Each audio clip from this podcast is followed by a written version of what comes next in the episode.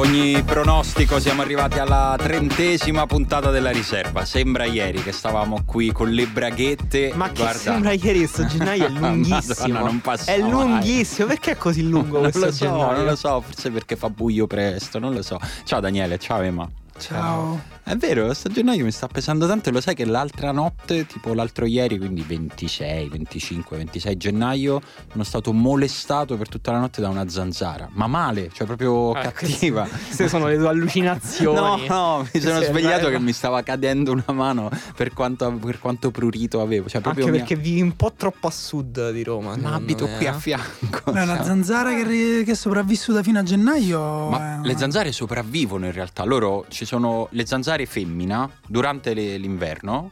Loro si mettono lì nei posti caldi, nei garage. Qualcuna rimane anche in macchina. Invece questa è una zanzara maschio, ha sopravvissuto cacciando tutto l'inverno, girando di casa in casa. Sì. Comunque la conoscenza di Simone sulle zanzare la dice lunga sulla tua paranoia di questi insetti. Le zanzare molto. Sì. Io tutto quello che vola, cioè tutto quello che vola mi fa un po' paura, un po' schifo, molto fastidio. Cioè zanzare paura no, però molto fastidio e un po' di schifo. Sei d'accordo con Dario Saltari che ha la fobia degli uccelli? E mo dopo lo chiamiamo. Sai cosa è fondamentale contro zanzare? Cosa proprio funziona al 100%? Aspetta, sta arrivando. No, non è il gancio. Ah, ok, scusa, no, mi stavo allontanando perché. No, un neonato. Perché? I bambini. Perché così. Pizzicano il bambino, tu stai tranquillo. Ok, quindi immolare un bambino. Quindi non è un repellente. Quando state facendo un barbecue d'estate fuori, cercate di avere dei bambini cosparsi di miele. Bravissimo, sono indicazioni che vengono da un'epoca storica in cui potevi sperimentare sui bambini altrui. Perché comunque il bambino ho fatto io, è mio, ci faccio quello che mi pare. No, questi erano i figli degli schiavi. Insomma, non spoileriamo, però insomma, ci vuole una civiltà un po' più cruda per fare tentativi di questo tipo. Noi non potremmo mai. Vai, la vuoi usare? Secondo me questa cosa sì, tipo, aspetta. Cruda? Più cruda di quella in cui siamo adesso. Sai chi è? Sai chi è la zanzara? Che è? La squadra zanzara che a gennaio, quando pensavi, dici no, ma questa è una squadra che fa troppo freddo, è finita, l'abbiamo vista, invece tac, please welcome. Appunto, una squadra in salute, piena di sangue. The gancio! Il Milan. Il Milan, vero, incredibile. È vero, il Milan come le zanzare. Buona. Una squadra fastidiosa. Chi è il giocatore più zanzara della Serie A? Ma io non è che questa metafora l'avevo pensata prima, adesso, cioè non è che voglio investire troppo. Io ce l'ho. Borini, Fabio Borini. Bravo, me l'hai fregato. Comunque, no, perché tra l'altro era uno dei suoi soprannomi, o mi sbaglio? Ma penso che gliene abbiano dati tanti di animali un po' così. Cioè non gli hanno mai dato il leone. Ha una serie di soprannomi da persona sgradevole. Perché Borini non si usa mai come soprannome invece il cucciolo? Che invece ha un bel soprannome per quel giocatore che ti... Io oggi ho lasciato per la prima volta il mio cucciolo a casa da solo. No, come va? Dici un po'. L'ho dovuto spingere dentro casa che si teneva con le unghiette. Hai pianto? Però scivolava sul pavimento andando via. Sei praticamente un gerarca nazista. Sì, mi sono sentito tremendo. Molto più in colpa in questo caso che in tanti altri nella mia vita. Tipo quando hai abbandonato bambini che... Esatto, quando in macchina mentre andavi con le zanzare, le zanzare. Certo, perché queste zanzare di qualcosa devono pure nutrirsi, certo. Mentre io sto fuori. Ma tornando al Milan, io la settimana scorsa, non so se ti ricordi che avevo detto, insomma era spiacevole da guardare. In realtà ha fatto una partita divertentissima. Ha fatto una super partita. No, ma tu una settimana fa dicevi che era spiacevole da guardare. Noi tutti insieme 4 giorni fa, due o tre settimane fa davamo Gattuso per spacciato fondamentalmente. E poi che è successo? Contavamo i giorni per il ritorno di Montella. Poi quell'opzione è scaduta quando il Siviglia si è accollato Montella. E allora Gattuso in quel momento ha detto ok, allora mi tocca allenare davvero. Sì, perché ha detto 3 stipendi non li pagano e quindi resterò io per forza. E quindi a quel punto cosa ha fatto bene il Milan contro la Lazio? Alcune cose, mi sembra. Parecchie cose. Ma sta dando i frutti il cambio al 4-3-3, nel senso che alcuni giocatori, si sapeva, era una cosa che si diceva anche quando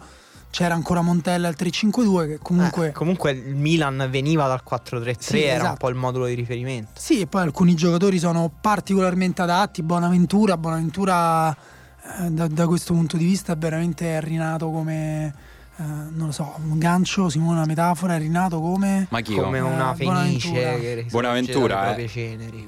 Bah, madonna, questo non è un gancio. Questa te la puoi già una volta sola nella tua vita, metafora. Beh, Bonaventura è rinato come un bambino che sopravvive ad una notte contro le zanzare. Ok, non ne usciremo mai. E no, però appunto il 4-3-3 direi. Sì.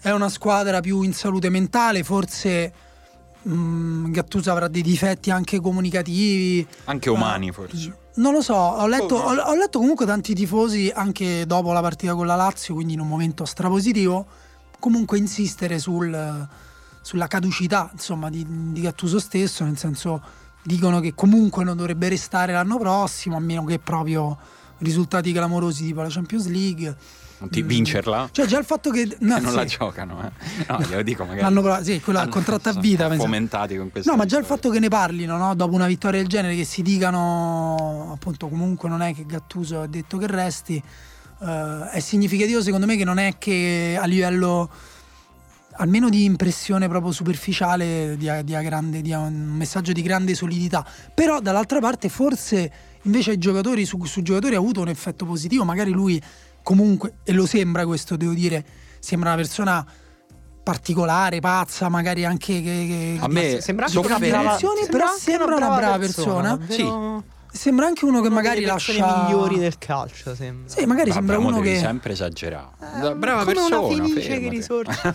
Come un bambino con le zanzare. Magari lui i giocatori li ha anche stimolati a prendersi le loro responsabilità senza metterli con le spalle al muro, diciamo. Sì, secondo me il pregio maggiore di Gattuso è aver fatto cose semplici al Milan, cioè aver scelto uno schema semplice che i giocatori conoscevano, aver dato istruzioni semplici, perché il Milan è diventata una squadra estremamente pratica, intendo una squadra che pensa innanzitutto secondo me a minimizzare i rischi sia in fase di possesso che in fase di non possesso, non facendo insomma non fossilizzandosi su delle idee che con Montella poi i giocatori sembravano non recepire, cioè la fluidità di posizioni, la fluidità di moduli.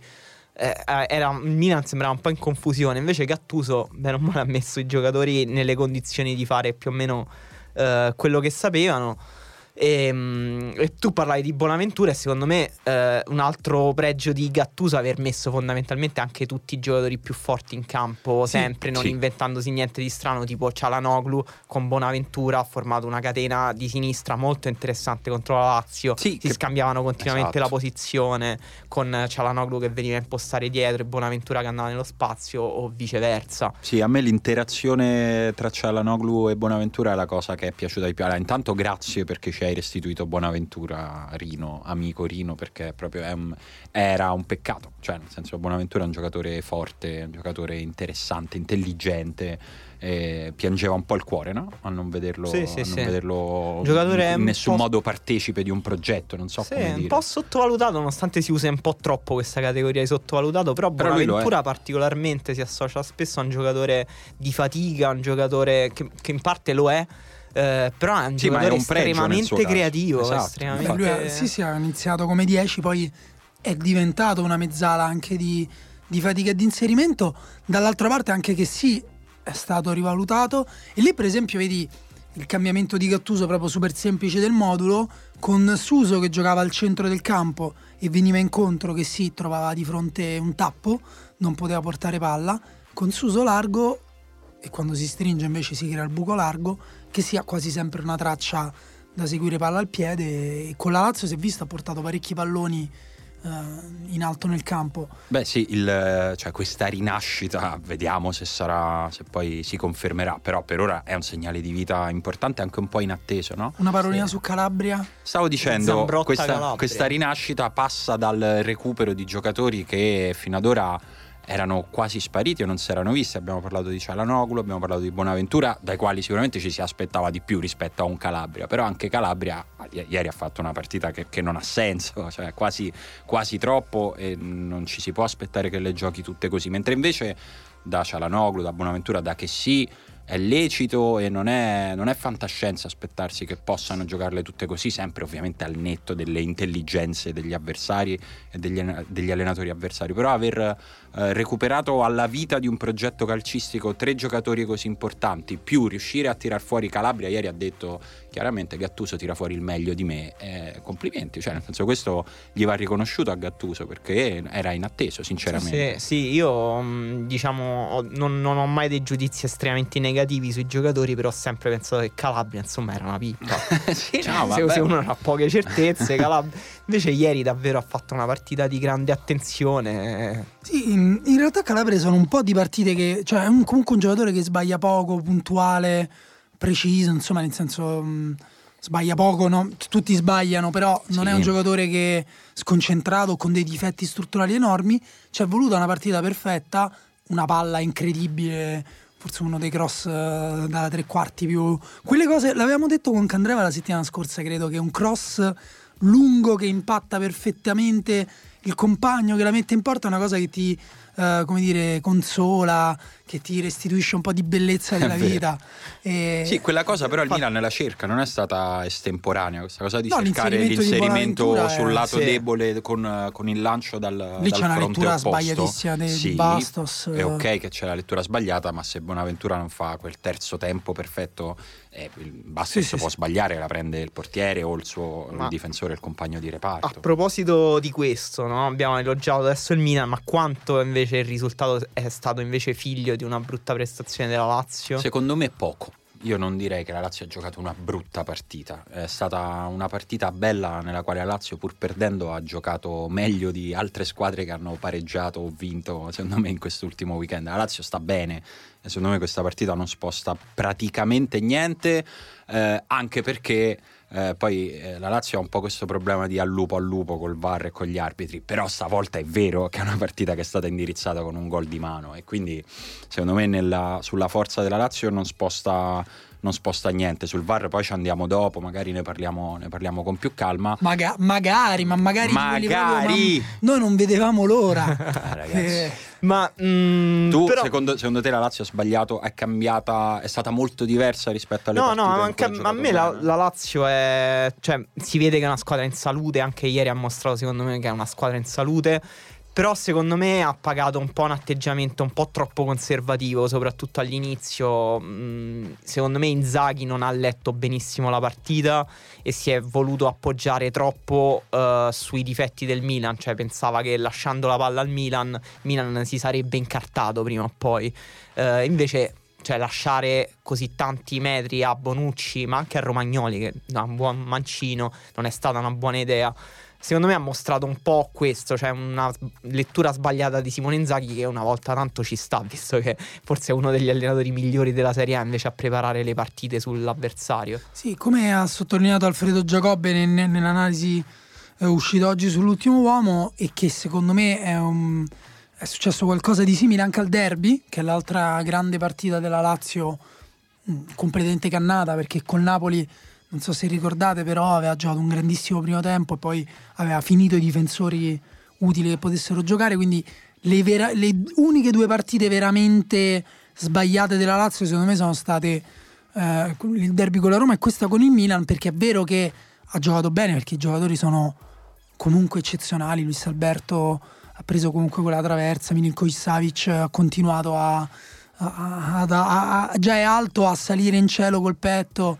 Felipe Anderson ha avuto un buon impatto anche lui sulla partita a gara in corso, anche se secondo me non è stato messo proprio in condizioni di fare quello che è il suo meglio, però... Beh, però anche perché la Lazio ha giocato, il Milan ha giocato con un baricentro molto basso e Felipe Anderson gli serve un po' di spazio per fare quello che sa fare. No, ma infatti secondo me non doveva entrare al posto di Lucas Leiva alzando il baricentro, anche se ha ottenuto degli effetti, in quel momento era forse la cosa più giusta da fare, però...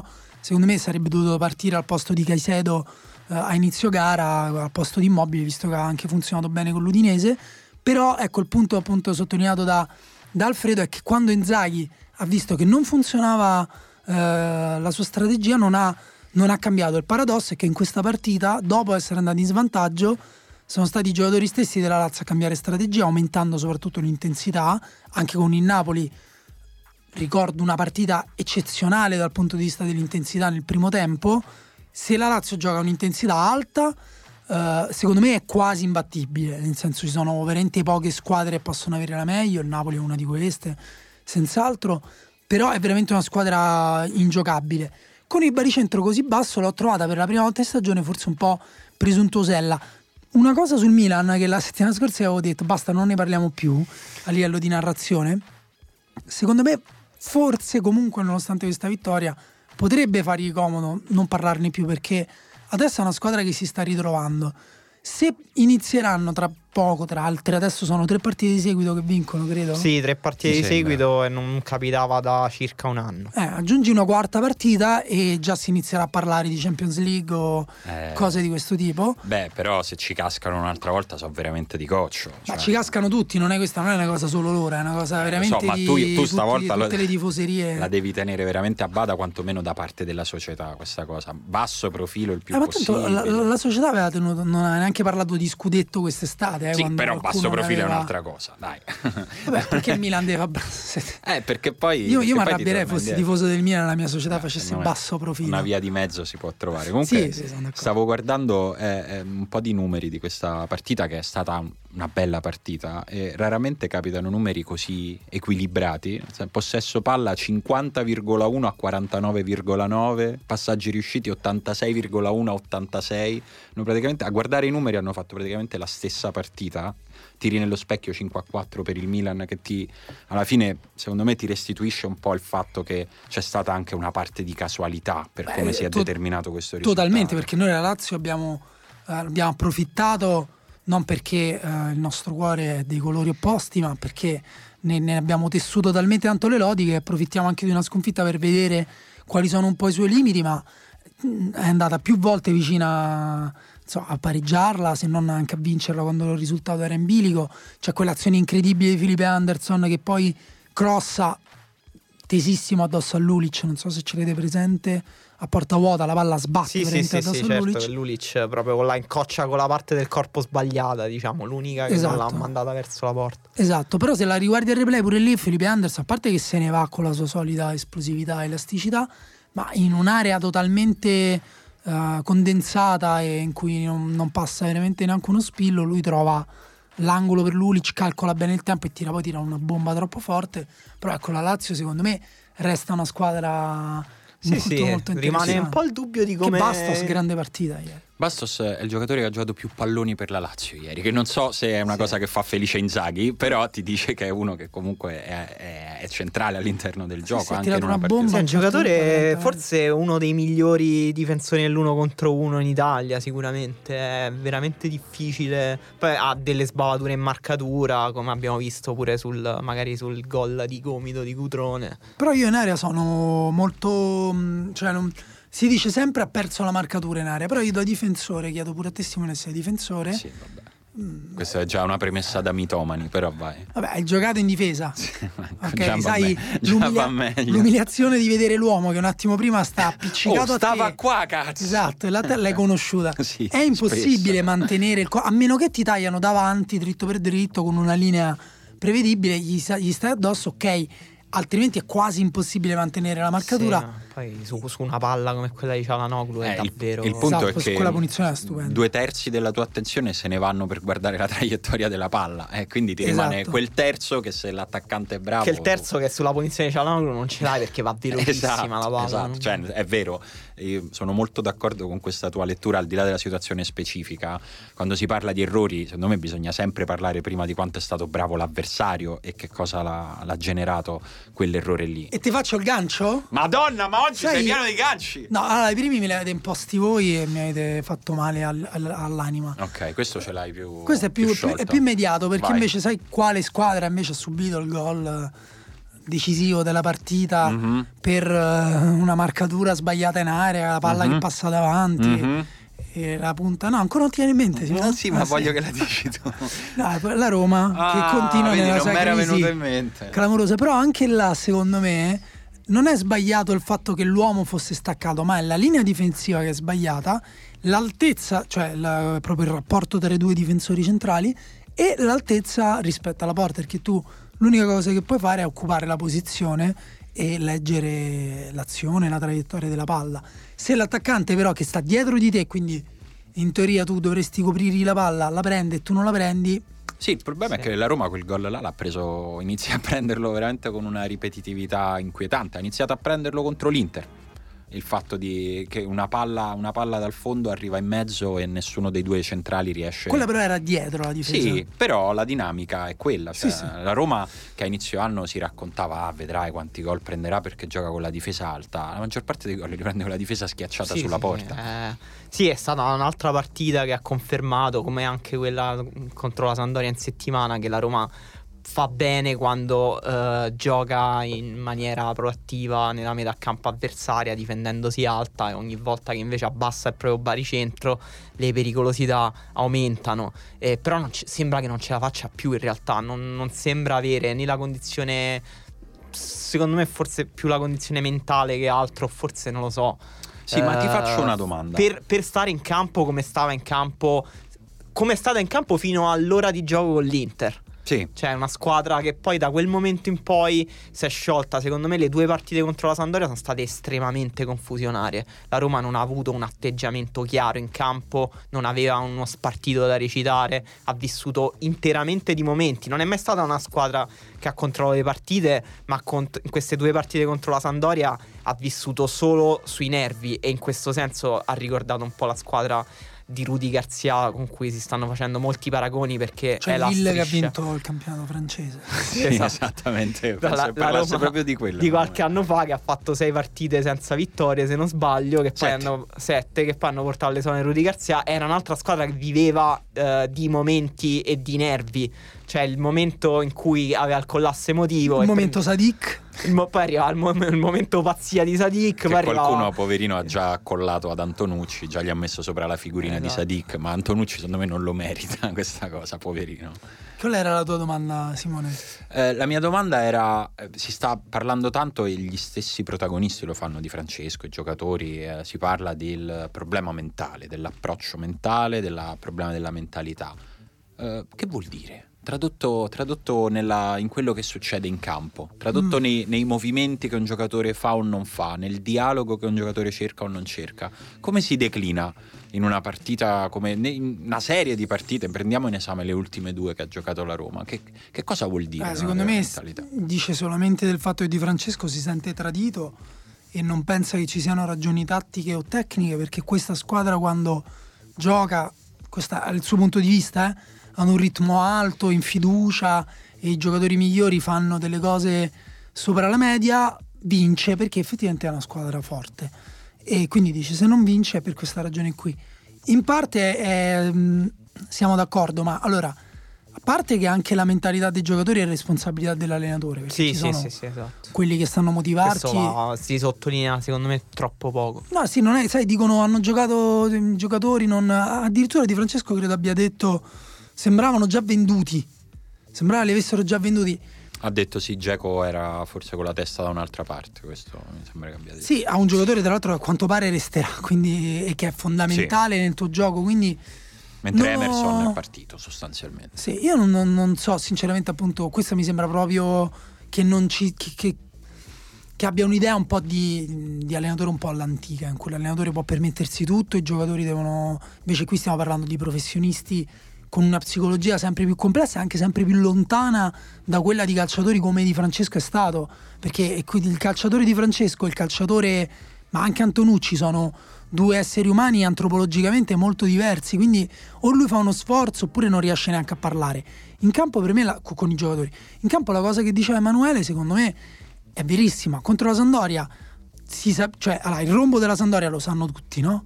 Copre il centro, si può battere andando da una parte all'altra.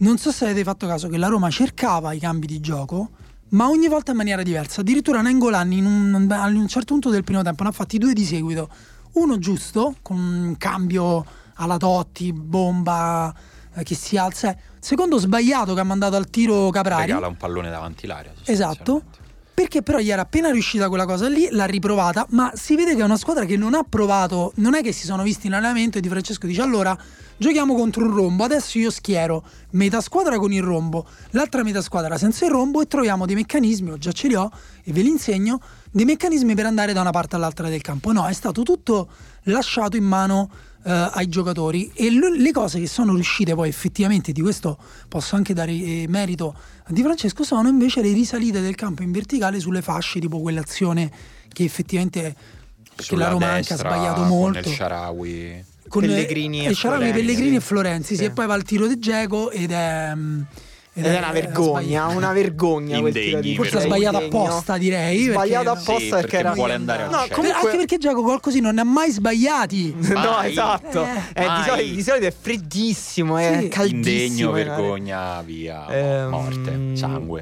Però io, per riprendere la domanda di Simone, secondo me i problemi tecnici e tattici della Roma li conosciamo e non sono pochi, perché queste due partite, come abbiamo detto, accumulano semplicemente risultati negativi, una striscia che era già bella folta, e alcuni poi li ha detti Daniele, cioè anche secondo me non sembrava proprio preparata la partita, però dall'altra io parlavo di questione mentale e mi riferivo soprattutto all'accumulazione di errori, di scelte poco coraggiose, di scelte casuali. Beh, o il fatto che fa seguire... tatticamente fa sempre gli stessi cambi, si passa dal 4-3-3 al 4-2-4, poi finiamo addirittura sì, con 5 giocatori che non è neanche sbagliato, perché perché fai il 4-2-4 per cercare di allargare un po' le linee, le maglie della difesa avversaria, di cercare di dare un po' di fastidio in ampiezza.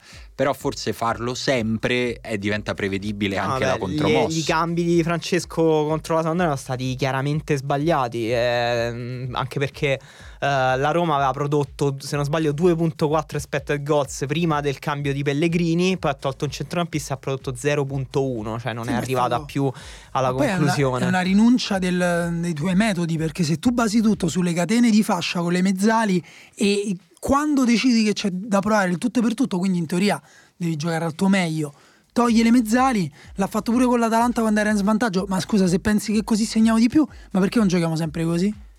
Questa è una bella domanda. Sì.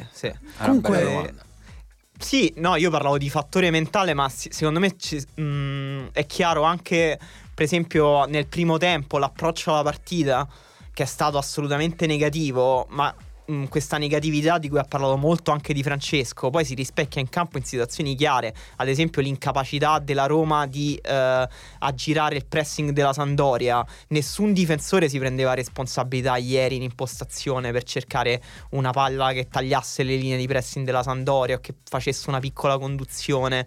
Tutta questa insieme, questa serie di scelte poco coraggiose poi alla fine incidono su una partita, e soprattutto in questi momenti in cui non hai un vero e proprio spartito da seguire, non hai le idee chiare, non sei in salute, non è neanche la forza mentale. Ma proprio parlando di mentalità, a me fa un po' ridere che siano quasi sempre gli stessi che criticano le statistiche oppure un approccio un po' più oggettivo al calcio, che poi alla fine pescano a mani bassissime da tutti quelli che sono considerati gli intangibles, quindi la mentalità, la voglia, il desiderio, la gamba, la grinta, tutti questi concetti, e poi alla fine vogliono dire solo una cosa, cioè colpa dei giocatori che non volevano, non hanno fatto abbastanza, non hanno voluto, quando invece poi ci sono appunto delle squadre che, anche se apparentemente quello che gli succede è una specie di sortileggio, poi alla fine vai a vedere poi gli allenatori, c'è una coerenza incredibile con il gioco degli allenatori. Adesso a me viene in mente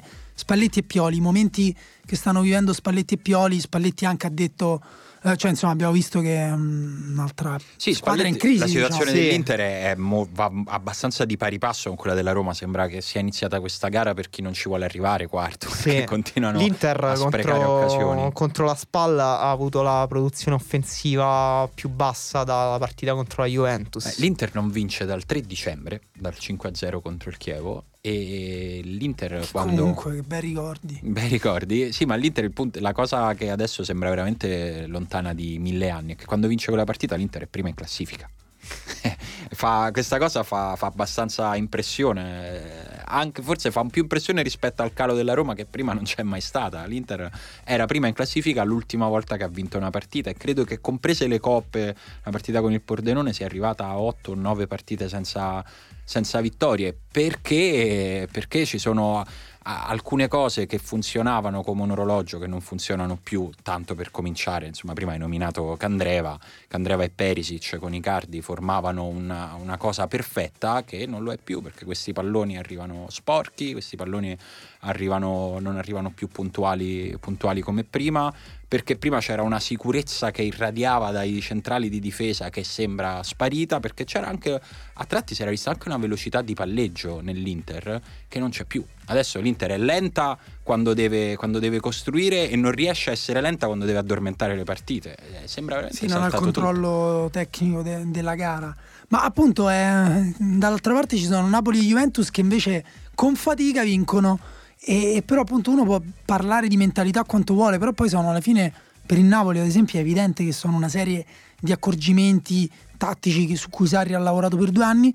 La Juventus anche è evidente perché quest'anno non aveva iniziato così la stagione, quindi hanno trovato in corsa la quadratura e il modulo ideale, e tutti appunto anche qui i piccoli accorgimenti di cui tra l'altro Allegri è maestro.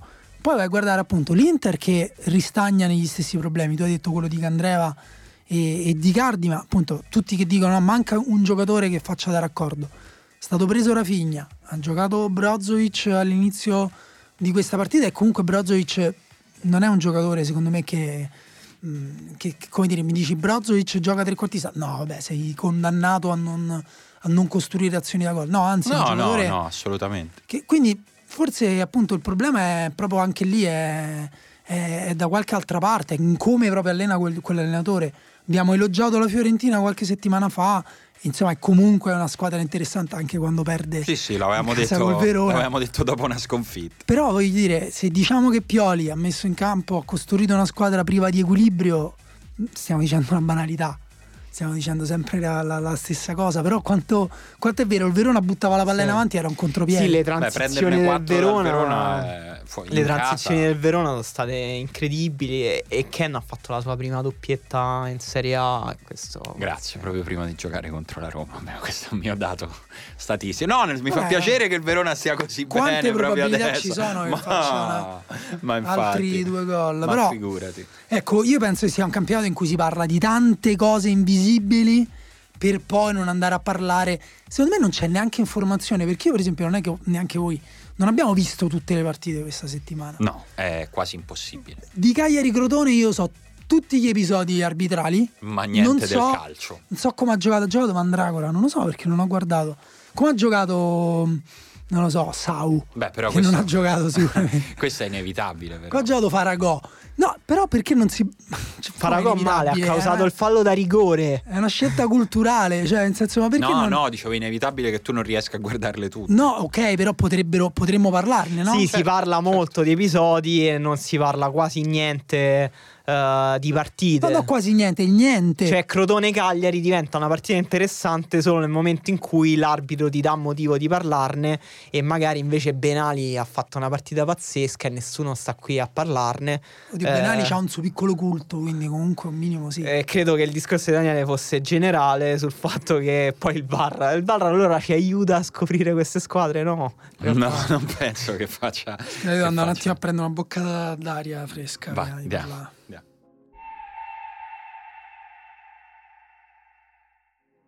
vabbè, comunque, vi è piaciuto il VAR? Molto. Ecco, perché tanto solo siamo giocati. Io non vedo l'ora che inizia la stagione. Finito? Abolito? Finito, dai, è finito. Ma io sapevo che hanno preso Meryl Streep a fare l'arbitro. No, è finito. Per la seconda stagione.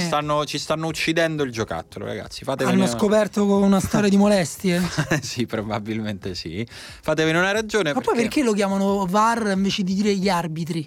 Perché il VAR è lo strumento. Quale il televisore? Quindi io a casa c'ho il VAR. C'è il VAR, ti ricordi il MiVAR? Play. Quello sì. Lì, viene da lì. Ragazzi, il punto è che qua c'è un equivoco di fondo quando si parla di VAR, come se ne sta parlando in questi giorni, è che tutti si sono dimenticati una cosa che qualcuno timidamente ha detto all'inizio della stagione, ha detto scusate, questa è una sperimentazione, stiamo sperimentando un nuovo mezzo. Quella cosa se la sono scordata tutti. Come quando abbiamo preso i bambini piccoli per le zanzare. Esatto, noi abbiamo detto stiamo sperimentando, non è che per forza dobbiamo sacrificare dei bambini, e quindi adesso tutti dicono ma così non funziona, ritorniamo a come era prima, perché è una fregatura. Io mi aspettavo che non esistevano più gli errori, esatto, gli errori degli arbitri, invece adesso sono anche peggio. Comunque il esatto, la vedi, è così. Qui se c'erano delle virgolette che giravano. Sì. I paesi nei quali è stato introdotto il VAR quest'anno sono due in Europa tra i campionati principali, che sono Italia e Germania, e abbiamo la fortuna di avere al telefono con noi il massimo conoscitore di VAR in Germania. Questa tecnologia esatto. nuova, sconosciuta. Dario, se non sbaglio, ha scritto una tesi sul VAR in Germania. Sì, ha scritto perché un saggio. Perché è lui che ha scoperto quella forma nello spazio di materiale VAR. Esatto, ed è Dario Saltari. Ciao Dario. Ciao ragazzi, vi parlo dalla sede centrale della NASA, dove stiamo sviluppando una nuova tipologia di VAR. Oh, questo ci fa piacere. Guarda, riuscire a calcolare il peso delle mani sulle spalle per determinare se creano uno spostamento e uno squilibrio nei giocatori, vero? Sì, stiamo facendo degli esperimenti su Cagliacon, però continua a cadere, quindi non però è fragico lui, però. Poi ci farai conoscere anche il vostro centro sui giochi di parole col VAR. Sì, abbiamo iniziato da così non VAR, poi piano piano ci siamo evoluti. Con la VAR o la spacca. Esatto. Gli ultimi ritrovati della scienza. Guarda, tanto tra un po' finiranno le combinazioni possibili di giochi di parole col VAR, quindi non so se a quel punto non ti credere, quindi andiamo avanti. Lo so, sai, vabbè, voi lì a Pasadena dove state voi. L'ultimo modo di dire era gettare il bambino con il VAR. Con il VAR sporco. No, con il VAR, punto. Comunque io ho già sentito tante cose errate, ovviamente, da Simone, ma volevo intervenire prima. Però. Lo sai Dario che io mi piace provocarti. Dove le ha sentite già delle microspie? Lui in realtà sta ascoltando dall'inizio della registrazione. Senti Dario. Dall'inizio, nascosto dietro la porta, e mi dispiace. Però. Senti Dario, visto che ti stiamo chiamando col telefono di Emanuele che paga 3 euro al minuto, se cerchiamo di arrivare al punto perché lui Dario sta a Pasadena. Esatto, perché lui ha questa tariffa con la quale viene truffato, però non si stacca dalla compagnia perché è affezionato, perché ha lo stesso numero dal 2001. Non la possiamo dire perché non facciamo sponsor falsi. No, esatto, non più dopo che ci abbiamo avuto quelli veri. No, io quello... A parte la NASA che vabbè, però grandi amici della NASA.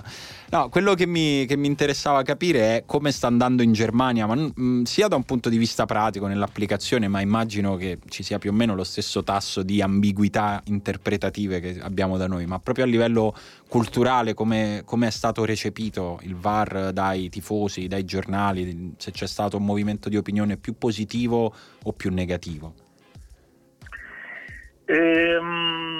Allora, sì, no, ci sono state persino più polemiche in Germania, diciamo, legate al VAR rispetto a quanto ce ne sono state in Italia, però diciamo che sono state polemiche un po' diverse, nel senso che qui in Italia siamo limitati un po' alla polemica arbitrale, la classica buona vecchia polemica arbitrale alla fine, perché insomma stiamo alla fine sempre discutendo dell'errore dell'arbitro, se c'è rigore, fuori gioco, eccetera.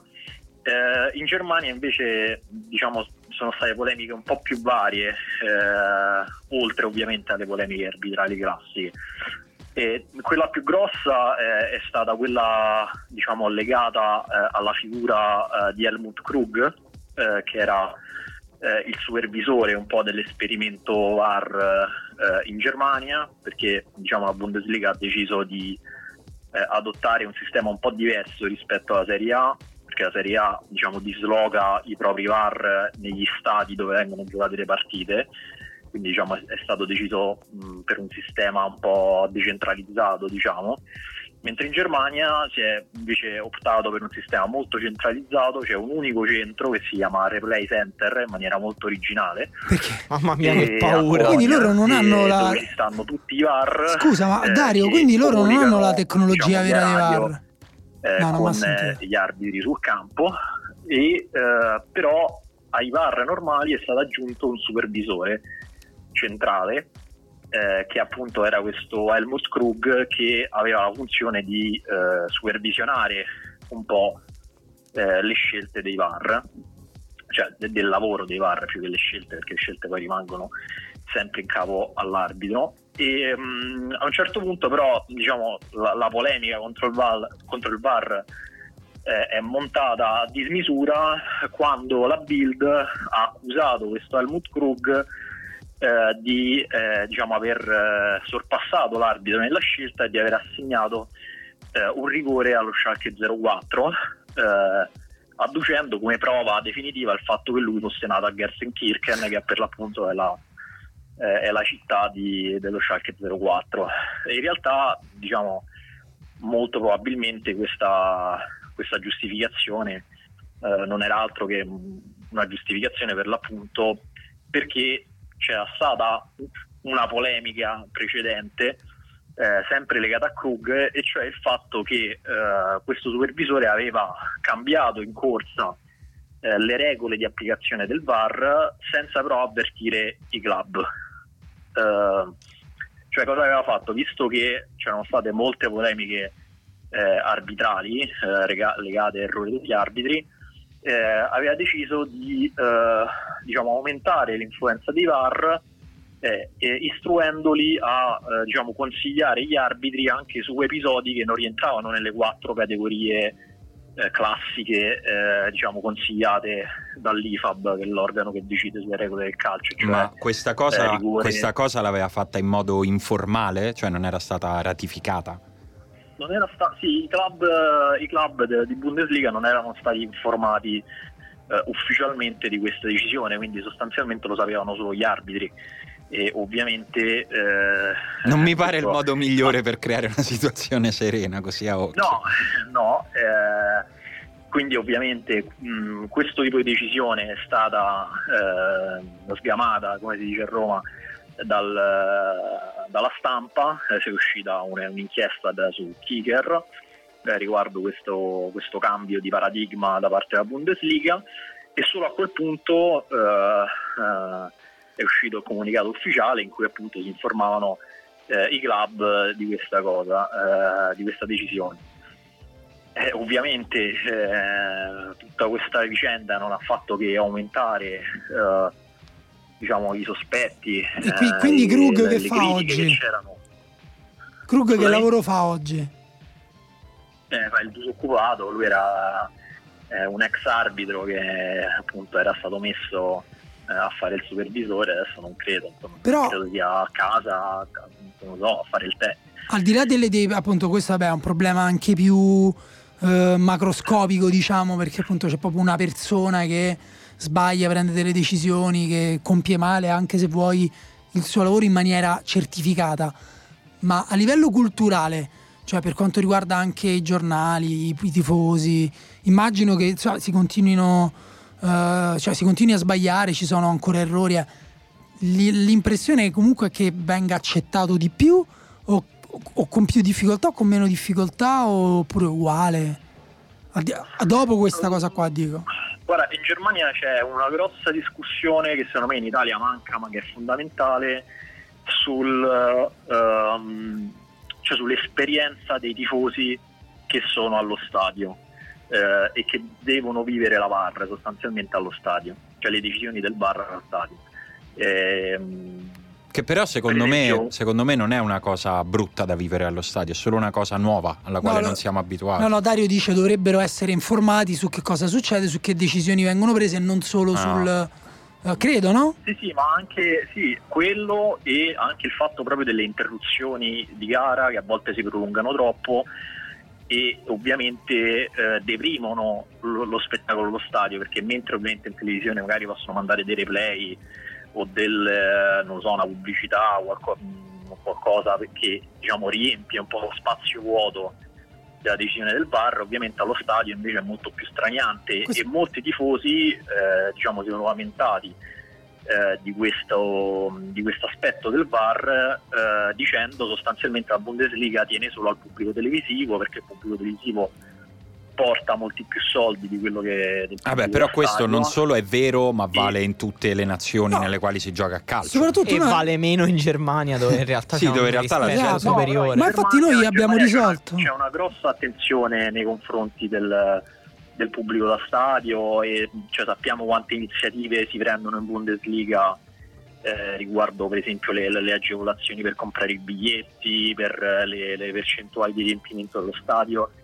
Insomma, in Germania è un aspetto a cui si tiene molto di più che in Italia, dove invece il pubblico allo stadio sostanzialmente trattato male, nessuno se ne cura più di tanto. Infatti noi abbiamo risolto non facendo andare più la gente allo stadio. Punto. Sì, ma anche perché cioè, i cartonati secondo me sono una soluzione bella ed efficace. Ho utilizzato Marco Dottavi oggi nel pezzo sull'ultimo uomo, d'altra parte, insomma, che secondo me cioè in fondo ieri Dario sta, insomma. Dario, grazie. Adesso sappiamo che siamo persone più brutte rispetto alle persone che abitano in Germania. Grazie per averci dato pure questa botta. Servizio pubblico. Lo so. Torno ai miei esperimenti. Dai, grazie a voi. Ti lasciamo alla NASA. Ringraziamo Dario Saltari. Io a tutto questo volevo aggiungere che un altro dei piani di discussione sbagliata che sono in atto sulla VAR, e veramente ogni volta che sento parlarne così male non capisco mai quanto ci sia di malafede e quanto di stupidità a non capire cose semplici. Ma la VAR non è una tecnologia, cioè la tecnologia della VAR non esiste. Esiste la goal line technology, che è una tecnologia. La VAR è una TV e c'è una persona che guarda una TV, è l'aggiunta di una persona che può decidere le cose, può aiutare quello che decideva prima a decidere le sue cose. Quindi dire la tecnologia che ha invaso il calcio non è quello, è semplicemente che è difficile in questo momento capire come far incontrare due sfere decisionali. Secondo me è stato giusto, perché altrimenti sarebbe stato ancora peggio fare in modo che i VAR siano arbitri che la domenica prima hanno arbitrato e la domenica dopo hanno arbitrato, perché all'inizio si era parlato anche della possibilità che i VAR fossero degli ex arbitri, e in quel modo avresti creato due categorie distinte, e lì secondo me sarebbe stato un grosso problema. Secondo me non esiste quello che è stato ventilato oggi. Ho letto per esempio l'editoriale di Sconcerti che diceva gli arbitri si stanno rivoltando contro i VAR. No, perché sono la stessa cosa. Sì, sono le stesse persone. Orsato, che ieri era il VAR a Napoli, era lo stesso che ha arbitrato Samp Roma. Quindi Sconcerti ipotizzava una rivolta contro la tecnologia, contro la tecnologia e contro i VAR, e che non sta in piedi, perché con gli arbitri che vanno a dare le mazzate sugli schermi. No, non è quello, è semplicemente una cosa che deve funzionare meglio, che probabilmente bisogna affinare anche proprio la tecnica di questa cosa, perché il problema per esempio a San Siro è stato che l'immagine del gol di Cutrone è arrivata non si sa quanti minuti dopo nella disponibilità dei circuiti. Quindi un normale problema per un processo in sperimentazione, fase di sperimentazione. Esatto. Secondo me ci vorrà molta onestà nel raccontare che sono errori che sono dovuti al fatto che stai introducendo una cosa nuova in un sistema complesso, in un sistema decisionale complesso. Molto complesso, sistema, sì. Questo è un altro dei temi di fondo, cioè che il calcio ha un sistema poi di regole, un sistema giuridico molto complesso in cui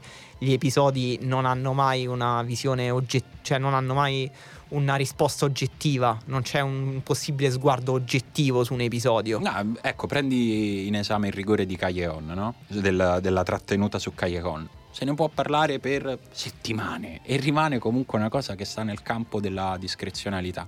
Ma lì non c'entra niente il VAR, è una discussione che avremmo fatto anche 5, 10, 20, 30, e poi 40. Coordina quella discussione tra quattro persone in campo, con le pressioni psicologiche, le pressioni anche di tempo e l'esigenza di comunque trasmettere autorità in campo, e metti tutte queste cose insieme. Non è semplicissimo, sicuramente migliorerà, già è stato fatto tanto. Ma cioè è come dire: guarda, siccome su quella strada ci sono un sacco di buche e mi ci sono rotto il semiasse della macchina, allora ritorniamo a quando le strade non erano asfaltate, perché con questo asfalto, ti giuro, io mi sono rotto la macchina, non è possibile, è un macello. No, non c'ha senso, è una cazzata, perché si romperanno molte meno macchine con la strada asfaltata. Non vuol dire che si elimineranno le buche, e questo sarebbe un principio di buonsenso che invece mi sembra che sia lentamente lo stiamo abbandonando nella discussione. Guarda, secondo me sì, il discorso a livello culturale mostra due cose sull'Italia. Il primo è: qualcosa non va nelle decisioni arbitrali. Cosa non va, volevi dire? No, perché l'abbiamo già detto, sennò avrei, se solo non l'avessi già detto io avrei potuto pensare magari era una cosa e non l'ha detto nessuno, però l'ho già detto anche io, quindi. E no, è che non anche se qualcosa non va, c'è la solita riluttanza da parte delle istituzioni, in questo caso gli arbitri, che sono un'associazione dei professionisti, nel mettersi un po' in discussione, no? Perché adesso io non è che ho letto anche loro di misure, di piccoli cambiamenti, aggiustamenti, né... Ma è difficile farli in corso. Ne ho letto la volontà, ma li devi, tanto più che stai sperimentando, ma non dico cambiamenti tipo quello che ha descritto Dario, ma per esempio quello che abbiamo visto una volta, diffuse le immagini di come funziona questa benedetta decisione presa con gli arbitri chiusi nella stanza, che sono sconvolto che non si chiami con qualche nome fantascientifico, ma Decision Room, Replay Room, quindi insomma, sta tecnologia appunto è quello, una stanza dove si guardano i replay, perché esatto. No, per dire la tecnologia, è una TV. E quando hanno fatto vedere quelle immagini ero rimasto un po' sconvolto dall'enorme casino che si potesse creare con quelle tre persone, anche quanto è evidente che si creino dei rapporti di forza tra quattro colleghi, di cui uno sotto pressione, che corre, che suda, con i giocatori che gli rompono le palle, e tre che magari manco quei tre sono d'accordo. Allora ecco, magari lì forse qualcosa va fatto. Ma deve migliorare il punto è che bisogna dargli tempo. Intanto la cosa secondo me che rischia di essere ancora uno spot peggiore per il VAR è che ci sarà ai mondiali, dove ci saranno arbitri di tutto il mondo che non hanno mai usato il VAR. Immagino che saranno allenati a farlo prima dei mondiali, ma che non l'hanno mai fatto nei loro campionati, tranne gli arbitri italiani e tedeschi. Ma infatti dovrebbero mandare solo 4 tifosi a scelta italiani che si fanno tutte le partite super esperti al millimetro. Questo mi ricorda il famoso caso Caglion contro Masiello. Adesso la stanno, in realtà è stata introdotta anche in Coppa, in FA Cup in Inghilterra, però insomma per tanti arbitri sarà quasi una prima volta, e comunque non c'è una linea chiarissima, perché la FIFA lo ha deciso 10 giorni fa, e però allo stesso tempo la UEFA ha anche detto mi sa che l'anno prossimo in Champions non la mettiamo, quindi c'è una potenziale linea comica. Sì, dovremmo scegliere una categoria umana da chiamare Azzecca Carbugli a cui dare questi lavori, e lo fanno proprio, però poi noi ci fidiamo di loro. Comunque non so se voi conoscete il film Le vite degli altri, che parla di questo agente della Stasi, e viene un po' descritto il dietro le quinte di questo agente della Stasi. Io sogno un film su un arbitro che guarda il VAR, a 30 anni di distanza si scopre in realtà un gigantesco complotto di quest'arbitro che aveva manomesso i video del VAR. Io invece sogno la storia d'amore gay tra l'arbitro del VAR che empatizza con l'arbitro in campo e tutti i suoi piccoli errori, e tipo gli fa da VAR per un anno, e poi alla fine si sposano. Bellissimo, andiamo a scrivere questo film.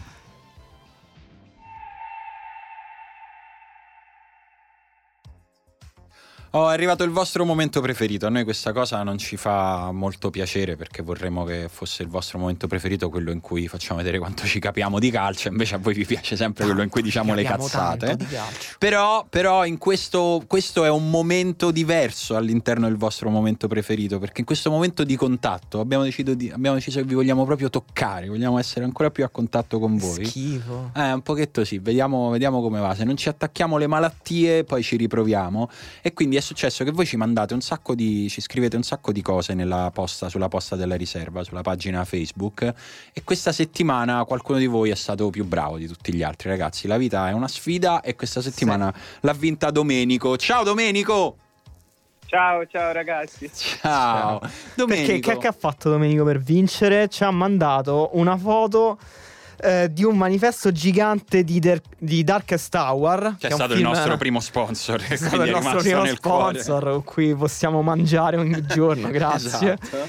Per i prossimi anni. Questo manifesto appunto veniva da Londra, dove Domenico era lì per un colloquio. Nell'attesa dell'esito non ci aveva mandato ancora questa foto, però poi l'esito del colloquio è stato positivo, Domenico è stato preso e ce l'ha mandato. Domenico, t'hanno preso a fare cosa? Che stavi a fare a Londra? Era un colloquio, un processo abbastanza lungo, l'ultimo step a Londra, e è andato bene. Poi non so se posso dare dettagli, non voglio rischiare niente. Bravo, almeno bravo. Il campo magari... che è la ristorazione, dici almeno. No, è consulenza. Domenico va a fare i soldi, big money a Londra. Domenico mi sa che ci serve. All'inizio no, vado a spenderli, poi vabbè. Magari dopo l'economia deve girare, tu all'inizio vai lì, porti i tuoi soldi, e poi Domenico ci chiedeva che squadra della città posso tifare. Ma tu nella vita che squadra tifi intanto? Io Juve, non so se mi odierete un po' per questo, però Juve. No, anche non... Simone ti fa Juve, quindi. No, non è vero. No, però tre quarti della famiglia, sì. Sì, questo è vero. No, allora, secondo me se tifi Juve, la cosa interessante che puoi fare è provare un'esperienza diversa. Cioè provare, tifare qualcuno che non vince mai, tipo l'Arsenal. Cioè, lo so. Secondo me dovresti provare per completare l'esperienza del tifo, nel senso che quella di vincere ce l'hai, evidentemente. Prova con l'Arsenal, prova a vedere che cosa vuol dire svegliarsi che tiro del culo il lunedì mattina, che è una cosa che immagino che ti capiti poco spesso, no? Sì. In realtà l'unico vincolo che avevo era proprio evitare l'Arsenal per ragioni da Juventino, però... ovviamente c'è una repellenza verso l'Arsenal. No, però le altre, se volete darmi un'altra squadra un po' anche peggio dell'Arsenal, l'accetto volentieri. Magari per andare invece al contrario del tuo lavoro, siccome appunto immagino appunto che vivrai la Londra migliore, invece vatti a vedere il Millwall, così ti mescoli alla Londra anche un po' più antica, un po' più autentica. Portati, mi raccomando, non lo so, qualche protezione, un coltello minimo. E... va bene. Però quello è il vero calcio inglese. No, secondo me anche il Tottenham è divertente. Io dico Tottenham perché sì, è la squadra più divertente adesso, però è perdente. Ma ci deve giocare contro. Ah, questo è vero. Questo è vero. Dai, non può. Però è il quartiere più multietnico.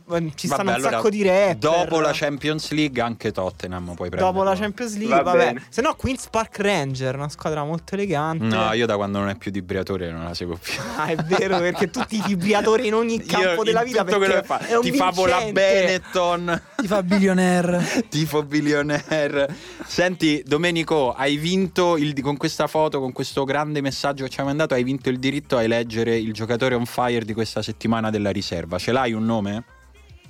Va bene, per questa settimana no, però del mese vorrei votare Luis Alberto, ma perché l'ho presa al Fantacalcio A1 inizio anno e ammazza, quindi bravo. Sono contento, sì, della scelta. Ma l'avete fatta agosto, quindi il Fantacalcio il 15 agosto dell'anno scorso. No, in realtà l'abbiamo siamo partiti dalla terza quest'anno. Perché ti hanno lasciato Luis Alberto a uno? Mi sa che le prime due giornate non aveva Felipe Anderson sta male da lui. Vabbè, allora bravo, dai, sì, bella direi presa. Che comunque sì. È una bella presa. E ce lo vorresti alla Juve Luis Alberto? Non lo so, perché ma magari che ce fanno? Non è infatti più Milinkovic Savic. Nel senso, a me piace, magari mi piacerebbe anche vederlo perché la Juve giocherebbe bene con lui, però bisognerebbe cambiare un bel po' di cose per prenderlo alla Juve. Ma ti piace la Juve? Cioè, ti sei divertito a vedere la partita contro il Chievo?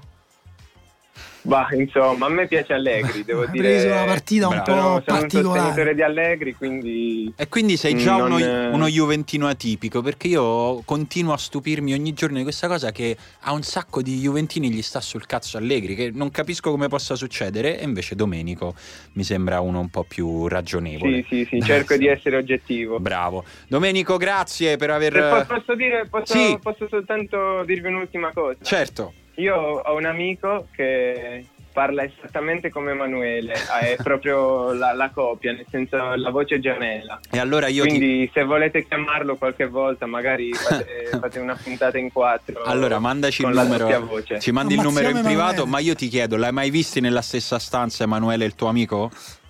No, ci viene una bellissima puntata di Twin Peaks. Guarda, Emanuele ci costa tantissimo. Ci hai dato proprio la ragione per farlo. Lo mandiamo via. Ciao Domenico, un abbraccio. Ciao, grazie mille. Ciao, grazie a te. Abbiamo fatto questo momento qui, però questo non toglie il fatto che dobbiamo rispondere a delle domande. Quando hai finito di guardare dei buffi video, Emanuele, è proprio il video con cui chiedevo oggi delle domande ai nostri amici a tema, in cui tra l'altro confidavo a tutti che Daniele gira sempre con un pappagallo enorme sulla sua spalla come i pirati. E dai, faccene un po', va, che siamo di corsa, dobbiamo chiudere. Allora, Lorenzo De Rose: per Daniele, che mondo ideale otterremmo sostituendo le polemiche social sul VAR con delle gif di splendidi cefalopodi? Oh, Lorenzo sa della mia grande passione per polpi, seppie e similia. E beh, io credo che appunto il fatto che stiamo parlando sempre delle stesse cose sui VAR, quando ci sono centinaia di migliaia di specie dice Falopodi, ognuna con una skills diversa di cui parlare non ne parliamo. Ma secondo te, Daniele, un cefalopode saprebbe arbitrare una partita di calcio meglio di noi? I cefalopodi sono delle società molto più eque e giuste, più inventive, curiose, divertenti, non si incrosterebbero su una cosa di questo tipo, forse al limite proprio i Vampire Squid, quelli potrebbero. Filippo ci racconta la sua esperienza, non ci fa nessuna domanda, però è da raccontare. Da piccolo facevo canestro con un gattino e in effetti i due che ho avuto mi hanno abbandonato. Non mi piacciono molto gli animali, ma adesso a 18 anni me ne pento un po'. Bravo, fai bene. È giusto. Guardati dentro. Invece senti Gianmarco che storia un po' strana. Ho sempre avuto una repulsione per i gatti, ma da quando la mia ragazza mi manda sistematicamente le foto del suo Ginger Cat, desidero ardentemente un gatto obeso da tastare. Sono vittima di un condizionamento inconsapevole. No, Gianmarco, sei un pervertito. È giusto che qualcuno te lo dica, però noi non ti giudichiamo per questo. Poi l'esperienza tattile però sugli animali è... cioè lo capisco. Però lui ha evidentemente proiettato, dai. Giorgio dice: io prima odiavo i cani, poi i miei zii hanno comprato due barboncini e ho iniziato a volerli bene invece, però conservo ancora un po' di timore. Cosa posso fare per liberarmi da questo residuo di paura, a parte adottare un cucciolo di Alexis Sanchez, nel senso buttare di specie fortissime da G-Dog? Secondo me, guarda, a me la paura dei cani è passata con un cane che aveva paura delle persone. Quello mi ha fatto sbloccare e poi non ho avuto paura neanche dei cani un po' più aggressivi. Tra l'altro Giorgio fa una bellissima proposta, cioè giocare a polo, cioè giocare sui cavalli come a polo però a calcio. Chi colpisce la palla con i piedi? Dice secondo me Alaba dice, sarebbero fortissimi. È un po' strana come proposta, però molto bella, e forse con dei pony riuscirebbe, perché comunque che arrivi a toccare, se no potrebbero giocare con una finta scopa tipo Harry Potter. Senti Tony, guardereste una partita di calcio tra cavalli addestrati da Walter Mazzarri e il Torino allenato da un addestratore di cavalli? Sì, entrambe le cose, ma le squadre di Mazzarri somigliano molto a squadre di cavalli che corrono una zarazzina. Ok, settimana prossima chiamiamo Tony. Emanuele velocissimo, senza l'invasione dello scoiattolo da Taiburi il Villarreal avrebbe battuto l'Arsenal nel 2006, sì assolutamente. Sì. In quale girone dell'inferno vanno a finire quelli che vestono i propri cani con i cappottini e li portano in braccio? Ma che male c'è? Allora, ma io non ho capito. Secondo me quando fa molto freddo e i cani sono molto piccoli non è peccato, cioè no, se è una cosa infatti che gli fa bene al cane. Esatto, se il cane c'ha freddo, e poi se è un cucciolo non ce la va a fare le scale, che male c'è?